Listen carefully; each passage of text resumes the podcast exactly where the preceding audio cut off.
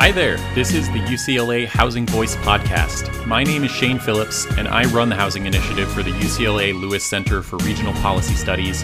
And my co host is Dr. Michael Lens, Associate Professor of Urban Planning and Public Policy and Associate Faculty Director of the Lewis Center.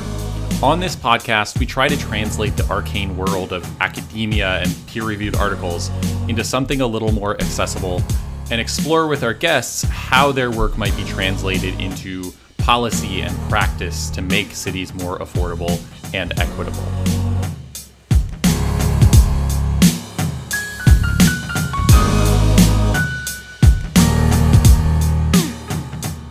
Today, Dr. Lens and I are joined by our faculty colleague, Dr. Mike Manville, and we're talking about parking and land use. Thanks for joining us, Mike.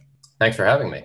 Last time when we had Paavo on, he said I was a little too formal with my introduction, so I'm just keeping it loose here. Keep it loose. I, I just want to reiterate that I misunderstood and I did wear a Zoom shirt. yep, just audio. I want the listener to picture me in very professional attire. Today, we'll be talking about a paper titled Parking Behavior, Bundled Parking, and Travel Behavior in American Cities, authored by Dr. Manville and Miriam Pinski, a doctoral student here at UCLA. But we'll actually be touching on a few parking related papers that Mike has published over the years. And if I can start off this episode by making it all about me, mm-hmm. I actually came to the field of urban planning through an interest in transportation. But over the years, I've sort of gravitated more and more toward housing policy. And the line I give on why I made that shift is that it's hard to really get anything in our cities right, including transportation, if you don't have the right land use and housing policy in place. And parking is a it's a really interesting policy area because it's transportation policy that's sort of mediated through land use policy. It's not cities or state governments that provide most parking, um, unlike roads and trains and buses and so forth. It's developers. Um, and in most places, our local governments do tell developers how much parking to build. Before we get into the details on what bundled and unbundled parking is and why that matters, um, Mike, could you just give us a little, just give us a general overview on what we know about parking and the impact that policies like minimum parking requirements have on cities and residents? Sure. Yeah. I mean, I think it's sort of like what you said in that it occupies a, a very large, but for a long time, kind of neglected space between transportation planning and land use planning. And, and Donald Shoup, who is our colleague, who is sort of the uh, the, the, the original guru of, of parking studies. The Don, if you will. Yes, the Don of parking studies. Um, he's always liked to say that the parking was neglected for so long because uh, each faction uh, decided the other was the one responsible for thinking about it. So the land use people thought it was a transportation problem, and the transportation people thought it was a land use problem. And so for a long time, uh, it went sort of unstudied, despite its very large impacts. And as you said, parking is sort of uh, unique among transportation infrastructure for not being something the public provides. You know, like you said, the, the, the government builds roads, it builds trains, it, it provides buses, and parking is, especially off street parking, is uh, publicly mandated but privately supplied. So when a developer goes to build something in virtually every part of every city in the country, there's a few exceptions we can talk about, uh, but they really are exceptions the, one of the first things they have to do is figure out how they're going to fit the off-street parking that's required. Mm-hmm. And so if you ever are in our home city of LA or, or almost anywhere else, and you walk down the street past uh, the beginnings of an infill housing project, for instance, what you'll see more often than not is uh, a hole that is uh, far too large than to explain it, far too large for it to be able to explain the the four story building that's about to go above it right? And what's happened is there's a parking requirement attached to that building. And so before you build up your four stories, maybe you have to dig down two stories, or before you uh, go up 10 stories, you have to dig down six stories to provide the uh, the parking that the zoning code says any housing unit has to come with, and the same rules apply to commercial development and industrial development and so on. There's um, the zoning code is very clear that almost anything you build you need to have a certain amount of parking along with it on the same site. Right. Even a bar. Right. And right. You, even things that we you, we think you know that maybe it'd be for the best if people weren't driving to, Um, you need to have ample parking. Right. And what this this does two things. On the development side, it just makes it a lot harder to build a lot of things, right? Because the parking is either going to eat up a bunch of money if you have to go underground, or it's going to eat up a lot of space if you want to like try and keep it with a surface parking lot. And anyone who's ever wondered why we have so many strip malls, the answer is just that a strip mall is the easiest way to comply with a three space per thousand square foot commercial parking requirement. And right? the other answer is Proposition U, which someday we will talk about. in LA, it would be Proposition U, but as it, as it turns out, strip malls do not exist only in LA. Correct. Right. That, that you know if you if you have this parcel of land and you've got to build uh, you want to build a store on it but you also have to fit the parking it just turns out that the best way to do that to minimize the amount of space that you would have for driveways or things like that is to just slap the parking in the front and then make uh, whatever you have left over into the store. And I think that's a good example of how the parking requirement changes the city because what that does is that that's the individually rational thing for the developer to do to comply with this requirement.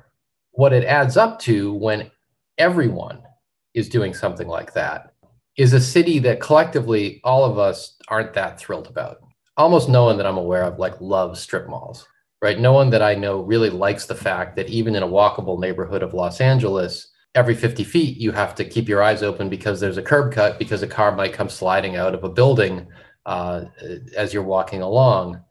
Because what it does is it it makes it easier for you to access that building by car uh, and it makes it much more difficult to access it anyway else right? So now it's a if you were to walk to that strip mall um, you're gonna you're gonna be walking along a sidewalk that is unappealing because on one side you have the street and on the other side you have a parking lot and and every few feet there's going to be a driveway where someone might run you over. And then to get to the store you have to walk through the parking lot right? Which is also not very attractive. And on, on a sunny day it's very hot. And again someone might back over you. And you really the things that make streetscapes really nice in manhattan or downtown boston or things like that which is that the building comes right up to the sidewalk and you can see in the windows and you're like oh yeah maybe i'll go in there. I mean, all of that is, is much less possible. And, and so we advertise instead with these big garish signs that you can see from a car. Um, and so it, it ends up dictating an automobile friendly built environment. And that automobile friendly built environment is also, by extension, an environment that's hostile to walking and bicycling and using public transportation. And so that's on the development side. And then on the, the transportation side, what you get is just a very quiet but large subsidy to driving in the sense that if you think about the components of a transportation system, you can usually break it down into three of them. There's uh, the cost of your vehicles, right? That's like in this case, buying a car or, or, or paying for a bus fare or something. Um, there's the cost of your routes, which are the roads. And then there's what are called terminal costs or the costs of uh, storing the vehicle when it's not in use. And what makes cars so much different from almost every other transportation system is that in order for us to get the full potential out of them, uh, their terminal costs have to be enormous. And what I mean by that is that what made the car so appealing when it first came out, and what makes it still so appealing, is that unlike with a train or an airplane or whatever, um, you can just go wherever you want, whenever you want right? You don't have to wait until a bunch of other people want to get on this vehicle and go from point A to point B, right? Which is the nature of uh, traveling by train or traveling by airplane. And the fact that you're constrained that way with trains and airplanes means that they actually don't have to uh, keep their vehicles idle for very long. But what, what the car offered was like, I don't want to wait for when the train's coming and I don't want to go just where these other people are going. I can get in my car and go wherever I want. Well, what that implies, though, is that whenever you get there, there has to be a place for you to leave the car. Mm-hmm. Right. And so the, the, the car had these enormous terminal costs compared to other forms of transportation. And that, in and of itself, isn't a bad thing. What becomes a bad thing is when the city government decides that drivers shouldn't have to pay for those. Right. Because when you think about it, and this is a point that Don Shoup makes all the time, the typical car most of the time isn't moving right? The, the, the, biggest the biggest imposition it makes normally is just taking up space while while someone's off doing something else. And if drivers really had to pay for that imposition of space, we would all drive a lot less, and we don't have, we don't have fewer cars. And what a minimum parking requirement does, to circle all the way back to this question you originally asked, right, is it takes that terminal cost of driving, right? Which should be, if you just think about it in the, the logical order of things, it should be the last cost a driver pays, a, dri- a cost the driver pays at the end of their trip.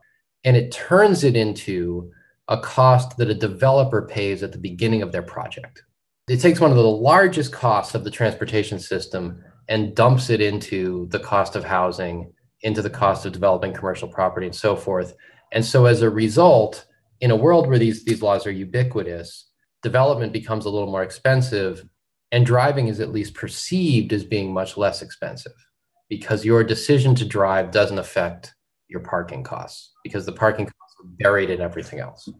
Which is why we see people driving less often in the places where parking is most expensive. Absolutely. Yeah. yeah. And, you know, a, a, number that this just made me think of uh, that I think it was some of our colleagues, including Juan Matute, who came up with this a few years ago. They tallied up all the parking spaces in LA County and it came to about 19 million spaces which is you know two per person something like three per driver and at about 300 350 square feet per person we're talking about a thousand square feet i think this is only off street parking per driver and so we have the system where like we talk about housing being a human right but the only thing we actually mandate is parking whereas if we don't build housing kind of no big deal um, I, I would i would guess that we're probably providing more parking space per person in this county than we are living space at this point. You think we have a thousand square feet per person of living space? I do not. Uh, but like housing for cars is a human right. That that's what we're. We've achieved that. Yes. Housing for cars is a human right. That's that's my new nonprofit. Um, I want to interject with my non-muffled sounds. Yeah. Uh, you know, first of all, Mike Manville and Donald Shoup are are, are kind of superhuman in their ability to create fascinating 10 minute monologues about parking. Um, this was a bunch of stuff that I already knew because I've spent 10 years with Donald Shoup and I've spent uh, you know multiple years with Michael Manville. And I'm just captivated, staring at my screen, listening to the guy talk about the parking stuff that I, I already knew and I love. And I thought of an anecdote which might get us a sponsorship opportunity. uh, Cost Plus Market on on Westwood and Santa Monica is is a fascinating case study for me. And um, for those who are running Cost Plus, please consider us in our in your uh, sponsorship. And so I walk or run by this Cost Plus somewhat frequently, and you know the, the parking is in the back. The entrance the entrance is off of Santa Monica, right? Like and then on Santa Monica, up up to the sidewalk, they don't have windows where you could see in to like what the wares are because they don't expect that anyone's looking through the windows. They just, ha- but they have like a painting of stuff that they might have, which is which is even weirder to me. It's so so. I guess that's to catch the eye of the people driving by at 40 miles an hour or stuck in traffic, more likely. This doesn't sound like uh, like a, you're complimenting them right now. To be honest, I'm not. I'm not sure they're going to be interested in sponsoring. Right. yeah, I mean, so, uh, but but it, it's a great example, and you do see this throughout Los Angeles, where and it, it doesn't. There's nothing strictly speaking in the parking requirement that that says you have to have you know a, a completely hostile um, street facing architecture, but because it just becomes the norm all of the amenities, all the things that would would appeal to you are instead from the parking lot. Yep. And it becomes very easy to neglect the street. And so you do, and I think uh, simple tweaks can can fix this. You can, I mean, the the the tweak that we will talk about most, I think, is getting rid of these minimum parking requirements. But city planning can also just say, like, you know, you can't have a a barren wall on the sidewalk, or you need to have a certain number of windows, or you you need to have an entrance or something like that. Um, because what happens is that when everybody sort of internalizes this norm, that of course no one is going to actually enter a shop from the street by foot, they just don't invest in, in that sort of infrastructure. Right. And to give credit to the city of Los Angeles, I do think they're moving in that direction of not allowing these blank walls and that kind of thing. So let's get into the papers and they're both about bundled parking. So it probably makes sense to define that first. And I'm going to try out the definition here based on on what I read, and you can let me know if this sounds correct. So a home has bundled parking if at least one parking space is, in, is included in the rent, or if the home is owned and there's parking included in the purchase price. Mm-hmm. And by your definition, the parking can be in a garage or a carport or any other off street location as long as it's included in the rent or purchase price of the home. And then parking is unbundled if it's paid for separately from rent um, or the purchase price. And that could actually mean that it's a space in a garage somewhere offsite and costs you $100 a month or on site for that matter, but it costs you something. Or it could just mean that there's no off street parking provided at all. Is that fair definition? That's right. And I think in, in part of that definition is an artifact of the data we use that um, in, in, in this paper that we're primarily talking about and in one of the earlier ones that is sort of the companion to it, the, the data set is the American Housing Survey, which is a very nice data set that tracks uh, the condition of uh, the American housing stock, both across the US, but also over time. And they, um, in, in a perfect world, you would be able to, to divide parking into three categories. Like you, you have parking and it comes with your house, your house payment. You have parking, but it doesn't come with your house payment, or you don't have parking at all.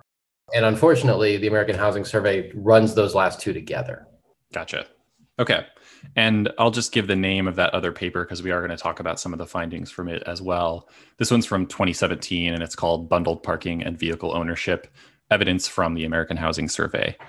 And so, from these two papers, I think there are two main takeaways. First, from the earlier paper, is that households with bundled parking are more likely to own cars than households with unbundled parking, including no parking. Right. And then, second, from this later paper, is that even when both types of households, bundled or unbundled parking, have cars, um, the ones with bundled parking drive a lot more and use transit a lot less. Can you talk about why unbundling parking affects car ownership and driving and transit use in that way and give us a sense for sort of how big the impact is, what you found in these papers? Yeah, I mean, I think the uh, one, it's an extension of what I was mentioning earlier about sort of the shifting the costs, some of the costs of owning a car away from the, the driver or away from the act of driving. So if you move into an apartment building uh, and the, the landlord says, hey, you know, with your rent payment, you get a parking space in the basement. That is a, that's in a, in a subtle but real way, that's very different from if you move into a, a, a similar apartment building, the landlord says, look, we actually have no parking. Um, so you can, you know, there's a place at the end of the street where you could rent a space. I think it's about $150 a month or parking on the street, you know, it's kind of a hassle, but it's not too bad. Right. And so mm-hmm. for most people, that decision is not going, you know, th- that difference is not going to lead to a meaningful difference in car ownership. But at any given time, there's probably someone who is kind of on the margin of owning a car or not, right? They're, they're deciding, they don't have one, they're deciding if they're going to get one, um, or, or their old one is running down and they were deciding if they wanted to replace it.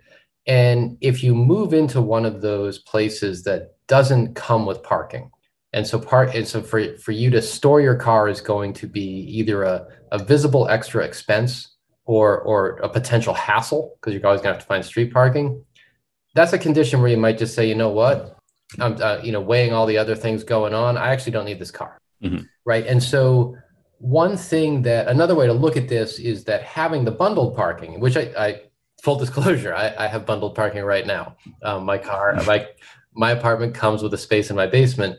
And what that does to me is it reduces, as an economist would say, it reduces the opportunity cost of owning a car, right? Because if I decide not to own my car, my rent doesn't go down because the cost of that parking space is just in my rent. Whereas if I have bundled parking, um, I'm unbundled parking, excuse me, and I paid an extra $200 a month for my parking space, at some point I might say, you know what, I don't, I don't really use this car that much. I could just save $200 a month and put it towards something else. Mm-hmm. So without that incentive, I will just continue to unthinkingly own a car. And if I had that incentive, uh, I, I might choose to get rid of it. So that's that's the ownership component. The second the second thing, which is what Miriam and I studied, was let's say I have my car and my and it's in my bundled parking spot in the basement, but my neighbor across the way in the same building doesn't have parking in my building, and so she parks on the street. Uh, you could reasonably expect in a neighborhood like mine in West Hollywood that I'll drive more than she will and that she'll use the bus more than I will because whenever I go out in my car, uh, one thing I know is that when I get back home, it's not going to be a problem for me to park. For my neighbor, she'll go out to the same place maybe, and when she gets home, maybe she'll luck out and find a street spot. But this is West Hollywood. Maybe she'll have to drive around the block a few times. Mm-hmm. Maybe she'll have to park two blocks away, and that that makes that trip less convenient. It also makes her next trip less convenient, right? Because if she has to park two blocks away, that means when she goes out again, she's got to walk back. And so, what Miriam and I hypothesized was that even controlling for car ownership, I might, you know, the a person who has unbundled parking might drive less. Mike Lens has his hand up, which our viewers can't yeah, see. I, I was just, I was just stating that I would like to jump in whenever Manville's done with these amazing thoughts. So here's my question, Dr. Manville. Why do you want yeah. to make it so hard on your neighbor to park? What's wrong with what's wrong with human right to parking? So I think that the there's two things that, that go on, right? There's there, I don't want to make it hard for my neighbor to park, but I do want to make sure that when people park, they pay for their own parking, and when people don't park, they don't pay for other people's parking, right? So what I mean by that is that, and so it's if my neighbor uh, wants a parking space, you know, there should be a way for her to get one, but the the way that we do it now is that there are many people who live in buildings that come with bundled parking and they don't have a car, and those people needlessly pay uh, for parking they don't want or use. Um, and then we have a situation where uh, someone like my hypothetical neighbor uh, might like to park and would benefit from being able to rent a space somewhere, perhaps. And that, you know, this is a, this is another thing that we don't talk about as much in the paper the, the potential for that sort of market is suppressed by the fact that so many buildings have their own parking, right? That, that it doesn't um, it doesn't make sense for someone to to to rent out parking spaces in in a neighborhood where every building that gets built comes with its own sort of underground parking. And so and then then of course there's just the fact that you know there are there are real costs associated with excessive automobility right? That that one of the biggest predictors of driving is again, you know, your ease of of parking at the end. And so if we want to get some sort of handle on uh, our driving issues, one way to do so is to sort of make the costs and costs and benefits uh, of parking more transparent. So we're, we're misallocating space because we're not we're, we're not getting people to like pay for what they are actually using by bundling it in, into the price of, of housing. And then of course there's this this tricky issue where excessive driving might be a bad thing for the planet, our ability to get around via other means, etc. Yeah, I mean, one maybe one way to put this more succinctly would just be if you look at the the goals of almost any city planning agency, especially in, in places like LA or up and down the coast, I mean, you'll see some language to the effect of we want to uh, embrace sustainability and have people drive less, use transit more, um, and we want to uh, make housing more affordable.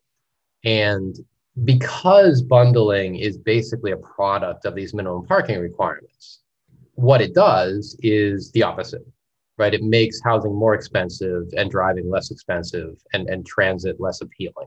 And so I think that in some ways, when we study bundling, it's it's not that we have some big problem with a landlord saying, "Oh, you know what? I, I'm gonna. I just think everybody who wants to move into this building is going to want parking anyways, and so I'm going to bundle it." Right? That's a perfectly fine judgment to make. But that judgment alone would not explain why over 90% of the housing units in the country have bundled parking right? That the main reason over 90% of the housing units in the country have bundled parking is that the, the, the zoning laws often force developers to oversupply parking, right? And it would be very hard to sell it um, on its own with, with, with so much parking attached to every building. Right. Do we know why minimum parking requirements became such a widespread zoning tool and mandate? Yeah, I mean, they were the easiest way, or the the seemingly easiest way to solve a problem that arose as more and more people started to buy cars, which was um, competition for curb parking. Right. So if you look at, uh, you know, if you imagine one of the older neighborhoods in LA that was already developed at the time that people started to just buy more and more automobiles, what those folks started to notice was that the, the, the spaces on their curbs started to fill up, right? And because everyone treats the, the street in front of their house as kind of their private property, this was an outrage. So if you were just looking at this from the, the perspective of a you know omniscient central planner, the obvious thing to do would say be said, oh well, this is a valuable public space um, that is now becoming uh, more in demand. And so, you know, it's been nice that up to this point we've been able to give it away for free, but those days are over. Uh, so now we're going to start charging for it. That not, does not go not over. what happened.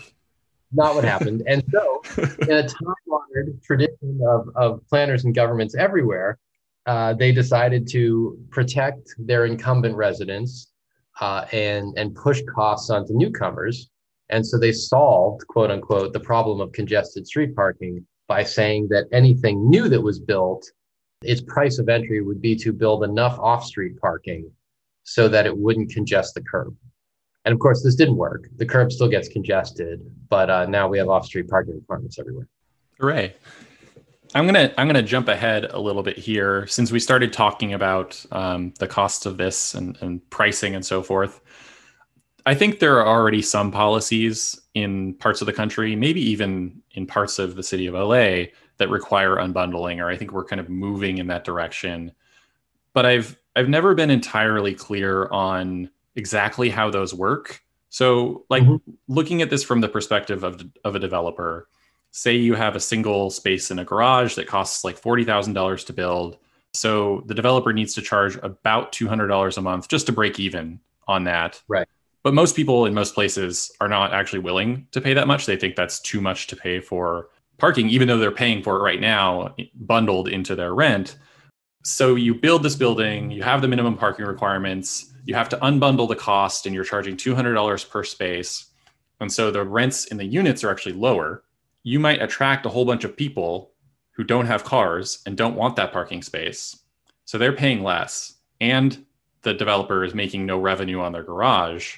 It, it seems like you you you force them into this impossible situation where you're just you're forcing them to attract people who don't want parking space, but you're still requiring them to build the parking space, and so they get no revenue for it. So, how do we get out of that trap, or ha- have we already successfully done so somewhere, and I just don't know, you know, the success stories that have happened already?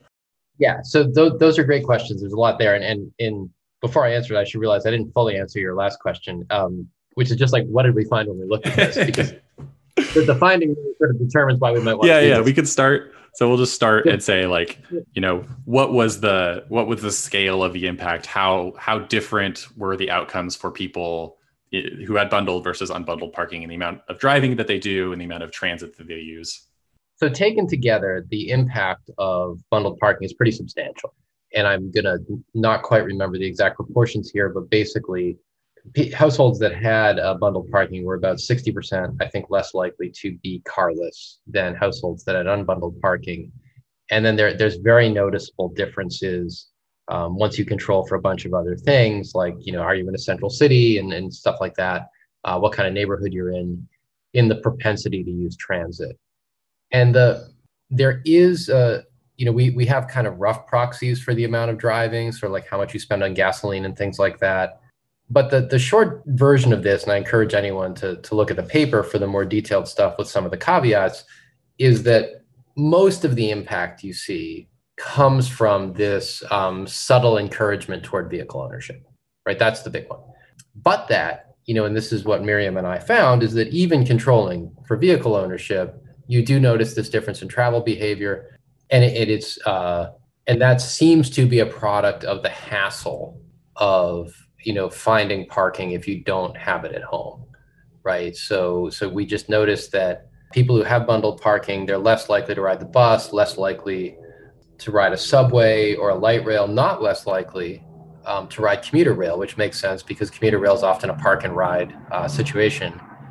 And and also that they are uh, they, they spend more on gasoline. And there was one other finding that i wanted to highlight I don't remember what it is, but it'll come back to it. But so, um, so, so it really is. It does seem to have uh, a causal effect on travel behavior, and you know, I we can talk more about how I know or why I think it's a causal effect. I guess I don't know it is, but but to your question about how you would go about unbundling, and I think this is this is an important point. You know, we study bundled parking in part because the data let us see it, uh, and and we do see that the bundled parking has what I think from a society's perspective are adverse effects. The solution to this is not to mandate unbundling. Mm-hmm. Because if you mandate unbundling and continue to require the parking supply to continuously rise with all development, uh, you are undermining the market that would sort of exist in an unbundled state, right? So it, to go back to the example you gave, yeah, uh, if my landlord right now just like was hit with a law saying he had to unbundle all the parking, well, the first thing he could do was go to everybody who's currently rent, you know, has a parking space from him and say like, hey, can I can I sell you this for you know even Steven, you know, I'll take 200 off the rent and add 200 to your parking. Um, and if that works out, that's great. But if it doesn't, now he's in a he's in a, a, a pickle because who's he going to rent it to? Right. Right. The across the street has their own parking. The building next door has their own parking. Up and down the, the street, everybody's got a parking space. And so even if someone, you know, if even if it is there is someone and there are people on my street who just are parking on the street right now and we're willing to rent a space, do they want to rent a space underneath someone else's building? And if they do, how do we enable them to get in and out of my building to the satisfaction of the insurance company right? Even because they're not like a leaseholder there, and and so it's not that these problems are insoluble, but they're a giant headache. And as long as parking is kind of everywhere, they're not a headache that's worth anyone's time. Mm-hmm. Now, if parking is scarce, right, then it becomes worthwhile to figure out a way for you to start selling it separate from a residence or separate from your business. And so where we see unbundled parking work are places where it develops organically uh, because there's just not much parking right like if you if you are if you're one of the if you're a person who owns a building that happens to have a, a decent sized parking lot in a neighborhood where there really isn't a lot of parking already maybe there's just a lot of historic buildings or something um, chances are the city doesn't have to come tell you to unbundle that parking like if if you just need some cash, you can look around and be like, I bet I could rent these spaces, right? And uh, you know, we can all probably think of examples where that happens. But if you're in a neighborhood where every building has parking attached to it, or has worse yet, has parking underneath it, then just passing a law that says suddenly this has to be sold separately, uh, at best won't change anything, and at worst is going to suddenly leave developers or, or property owners um, carrying the bag for a bunch of stuff that you know wouldn't exist if the city hadn't ordered it into existence anyways mm-hmm.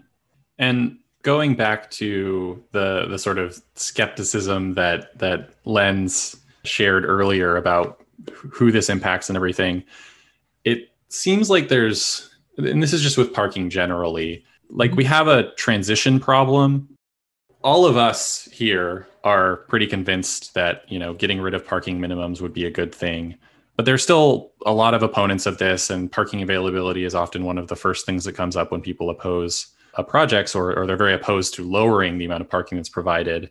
And we can point to work like the work you've done that shows that parking actually increases the odds of new residents owning cars and how much they drive.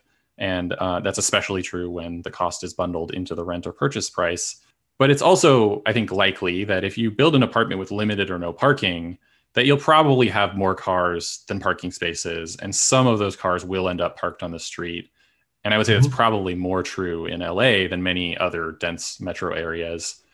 And so, getting back to this transition issue, we can see a future where car ownership isn't so essential in many parts of the city, but that's not really the reality now. And so, in the meantime, as we grow, we're also likely to be adding more cars. And we've seen that over the past decades.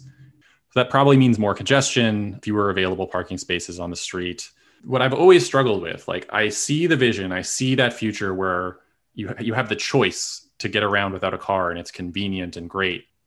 But we're not there now and it sort of feels like on the way to getting there things are actually going to get worse. Is that how you see things or do you see kind of a different path for getting to that point? Well, I mean, look, uh, I'm a I'm a planner, and so you know you can't make an omelet without make breaking some eggs and uh, if, if tens of thousands of people have to suffer in the short term okay amazon no, no not i mean I, I disagree so and i think the key thing to keep in mind here is that um, minimum parking requirements do a lot of harm they bias a lot of decis- decisions in the wrong direction uh, and they they allow us to avoid the real source of a lot of our transportation problems, which is uh, the mispricing of public space, right? Which is to say that that we don't, we just we give away literally the street space. Uh, you know, if I uh, I live in West Hollywood, if I did not have a, an underground parking space, I could go to City Hall. Uh, I could get a permit. That permit would let me park my car, uh, which which uh, cost when I bought it twenty thousand dollars on the street for free that that's a terrible system, right? I mean, it's a just imagine like if I'd spent twenty thousand dollars on anything else, you know, a, a, a 110 inch TV screen, uh, if I donated it to Oxfam, if I'd given it to a shelter on Skid Row, what would West Hollywood give me? Nothing. But if I buy a damn car, they'll let me use 200 square feet of their incredibly valuable real estate for nothing. Mm-hmm. If you want to know like what's at the heart of our transportation problem. It's the fact that we've forgotten conveniently that all that land that is our street and our parking spaces, that public land is actually real estate and incredibly valuable. And, and in most cities, it is the largest single source of real estate. You know, 20% of the land area of Los Angeles, more probably in West Hollywood. And we don't want to confront the fact that we have created a terrible mess by trying to allocate it in any way except the way we allocate virtually all other land, which is through prices. Um, and one way we continue to dodge that problem is by just saying, well, you know, uh, whoever builds anything in our community has to has to just make space so that we don't change the status quo of what's happening on our streets. And that being said, so so one obvious thing that we have to do is that we have to take seriously the management of our street space.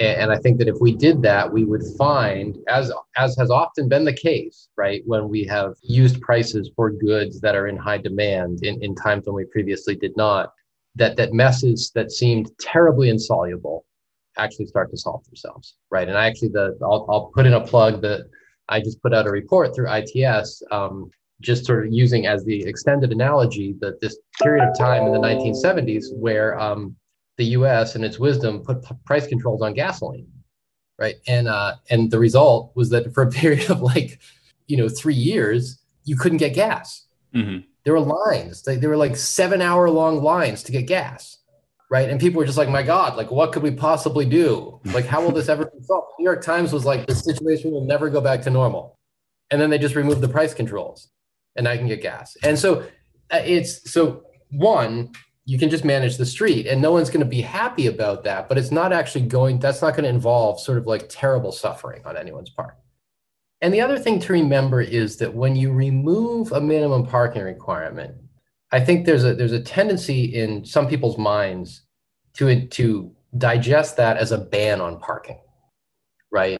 But but when you're all you're doing when you're removing a mandate that's not the same as enacting a ban right? What all you're saying you're not telling a developer you can't build any parking.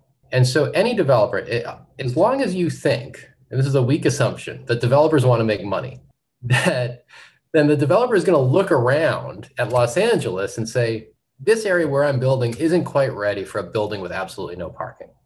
But it's great that I have some flexibility about how I solve that problem, right? That rather than having to build a giant podium of parking under my building, uh, maybe I can put uh, 20 spaces on the ground floor and maybe i can figure out a way to lease some space down the street and and and then maybe some other stuff i can you know i can work out. And maybe there's some units i can sell without parking because some people really are willing to to fill a unit like that.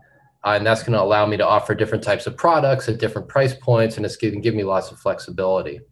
How do you feel about I, I kind of have mixed feelings about these kinds of proposals but as I said, I think when you build those kinds of projects, if you build less parking, um, if you're not like really overbuilding, there's a chance that at different times, to some extent, you'll have people parking on the street, and so you know neighbors' concerns about curb parking availability will probably you know be borne out to some extent.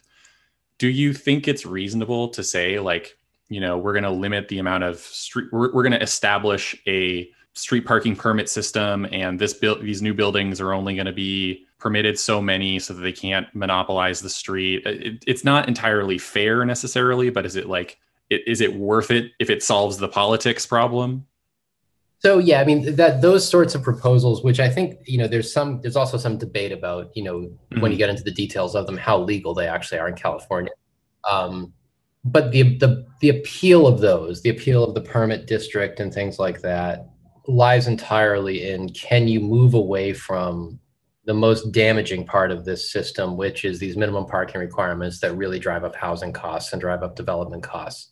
You know, the the residential permits. I, if you just step back and look at it again, and you know, and, and don't wear the the goggles that we've all put on for the last thirty years, when the neighbor walks out and says these new people are going to take up the street space, like the only really appropriate response from the city is that space ain't yours. it's ours, right? You've had a great ride parking for free on that space with no competition, but like all great rides come to an end. Like, thank you for pointing out that this is getting very crowded. As it turns out, we need some revenue. We're going to slap a price on that. Um, now, no, no city council member in their right mind is ever going to say that. And so, a nice midway point maybe is to say there's going to be some sort of permitting but I would love to see the permits cost more. Mm-hmm. And I'd also, uh, you know, in, in, there's parts of me that also would like to see them um, in in neighborhoods that are very busy. I'd like to see them explode. By which I mean, uh, you assign a permit to a resident. When that resident moves out, that permit goes away, right? And the reason for that is just that if you do that, then you don't harm any incumbents right? Like if you had if you had a, a reserved parking space, you know, you're not uh, you're, the city doesn't come take it away, but you start to establish a system where whenever someone moves in, they don't move in with the presumption of a free parking space. Mm-hmm. So maybe you set up the system and you just distribute a bunch of permits, um, but then when someone moves out, and you'd have to carry, you know, uh, manage this carefully so people didn't sort of you didn't end up with a secondary market in permits or something. Maybe they'd be a new color. I i, I um, think i've seen that proposed. It's like you, you really get to like economist brain when you get to that level where they're, they're, you're yeah. basically proposing to issue these permits but also to allow people to auction them off. So like you know incumbent property owners can make a profit off of it they, like they can benefit even though it's not their property to benefit from actually. But again basically to pay them off to support more housing in the area.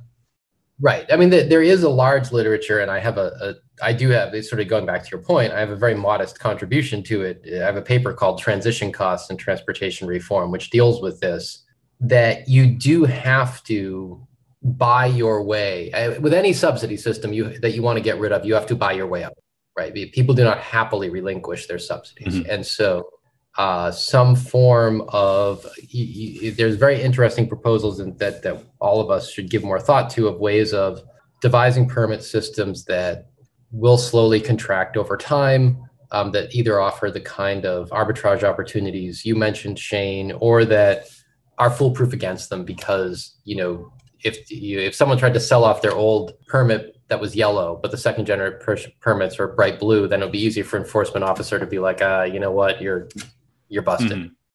But yeah, I think that in the real world, um, you can't snap your fingers and just end this. Do you have a you know have you seen any examples or cases that you you feel like have done this well? I mean, when we're when we're talking about solutions here, is it really? I mean, it sounds like the first and most important thing is just eliminating or at the very least reducing parking minimums what's like the second thing i think that if you know reducing the or removing the parking minimums and and removing is really the preferred thing here right? that's right. what gives the most flexibility i think it's just having some form of better street management i think it's very hard to reduce the parking requirements or remove them um, if the street is totally unmanaged because mm-hmm. then you, you know you run the risk of of a lot of spillover onto the street and so when downtown la did the adaptive reuse ordinance and allowed a lot of buildings to go in with with little to no parking you know a sort of a less noticed saving grace of that is just how hard it is to park on the street in downtown la right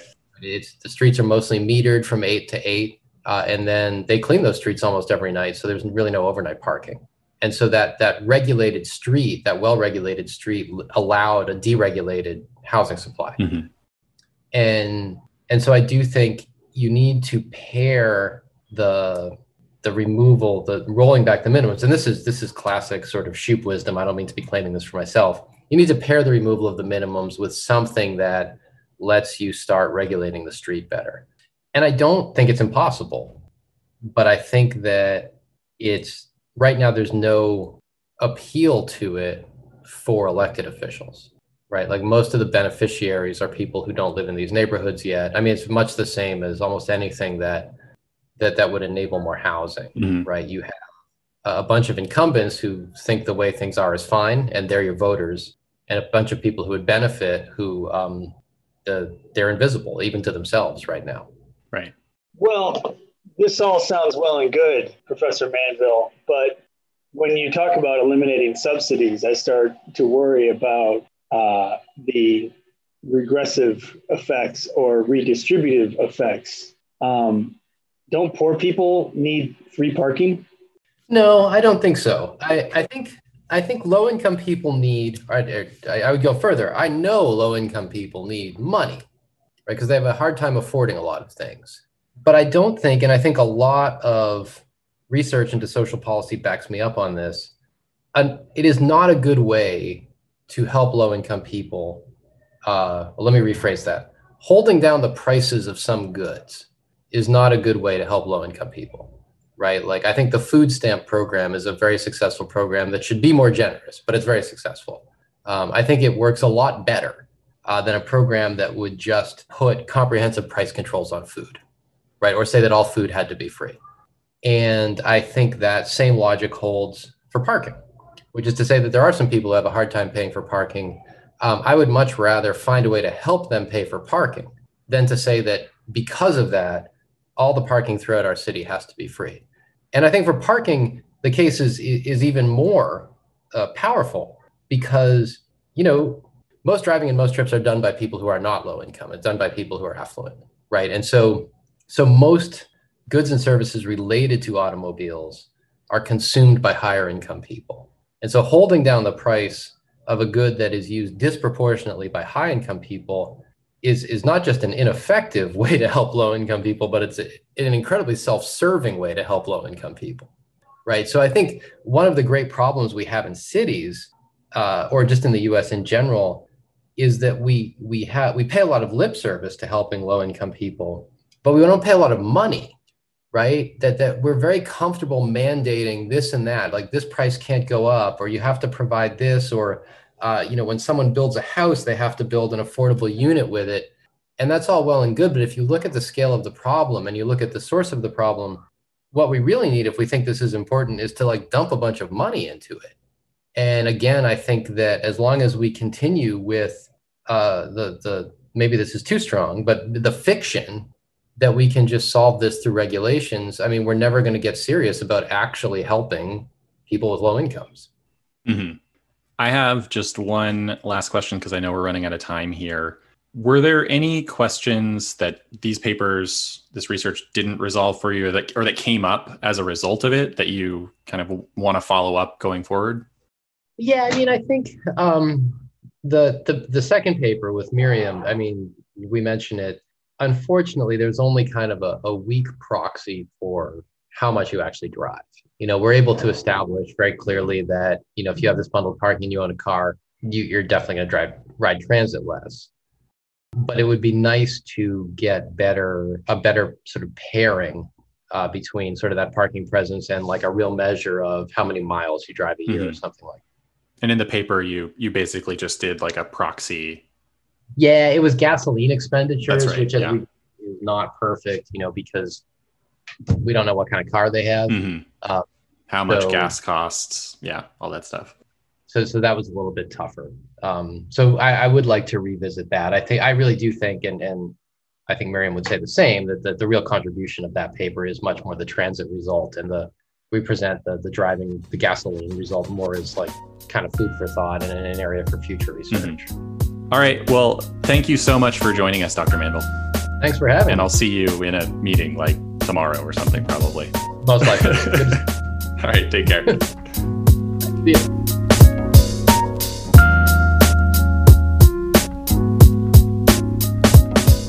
That is a wrap on this episode of the UCLA Housing Voice podcast with your thoughtful, eloquent, and charming guest and co hosts. As always, any papers or materials that we reference during the interview can be found in the show notes, and we always include our own notes used to prepare for the interviews on the website at lewis.ucla.edu. You can keep up with us on Facebook and Twitter at UCLA Lewis Center, and you can follow me on Twitter at Shane D. Phillips and Mike Lens at MC underscore Lens. We would be endlessly appreciative if you rated and reviewed the show on whatever platform you use to listen, and if you shared the podcast with your friends. Thanks again for listening. Bye.